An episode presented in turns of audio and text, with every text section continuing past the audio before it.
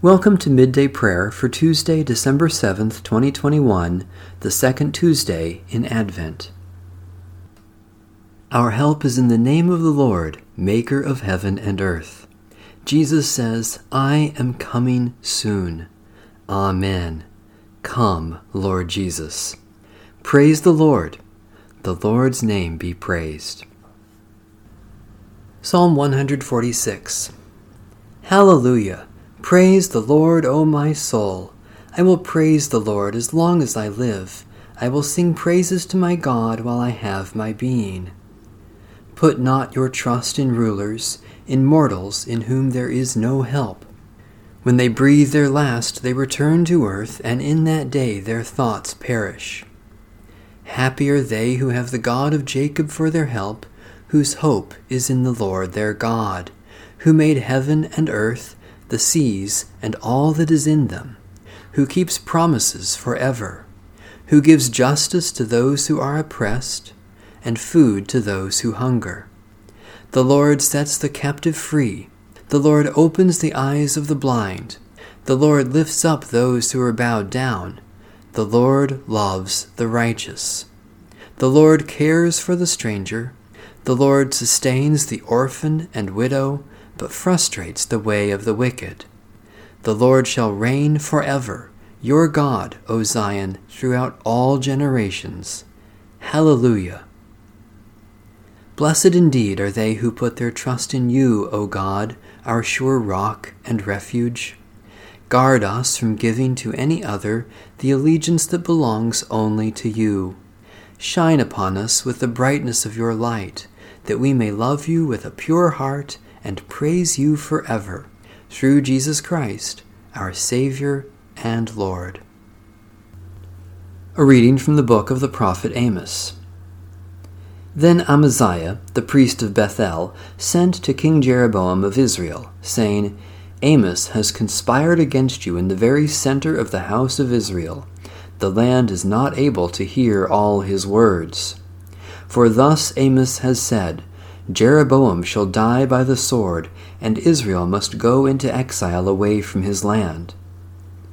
And Amaziah said to Amos, O seer, go, flee away to the land of Judah, earn your bread there, and prophesy there, but never again prophesy at Bethel, for it is the king's sanctuary, and it is the temple of the kingdom.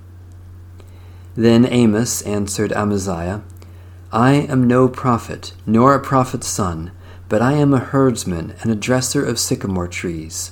And the Lord took me from following the flock, and the Lord said to me, Go, prophesy to my people Israel.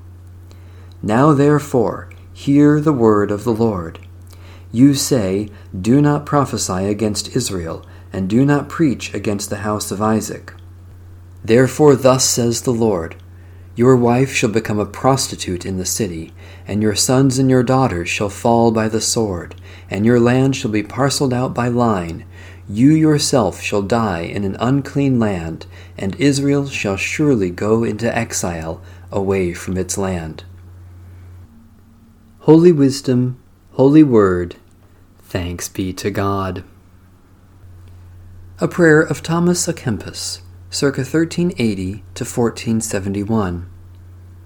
Speak, Lord, for your servant is listening. Incline my ear to your words, and let your speech come to me as dew upon the grass. If I hear your voice, let me not be condemned for hearing the word and not following it, for knowing it and not loving it, for believing it and not living it. Speak then, Lord, for your servant listens, for you have the words of eternal life. Speak to me to comfort my soul and to change my whole life. In turn, may it give you praise and honor forever and ever. Amen. A prayer for founders and previous leaders of a congregation. We thank you, Lord God, for brave and believing people who brought your message to this place. Let us not forget them by their energies, this church was gathered, given order, and continued. Remembering all those Christians who have gone before us, may we follow as they followed, in the way, truth, and life of Jesus Christ, the head of the church. Amen. Eternal God, as you led your people in ages past, you direct our journey into the future. We give you thanks that you came to us in Jesus Christ, and we eagerly await his coming again, that his rule may be complete, and your righteousness reign over all the world.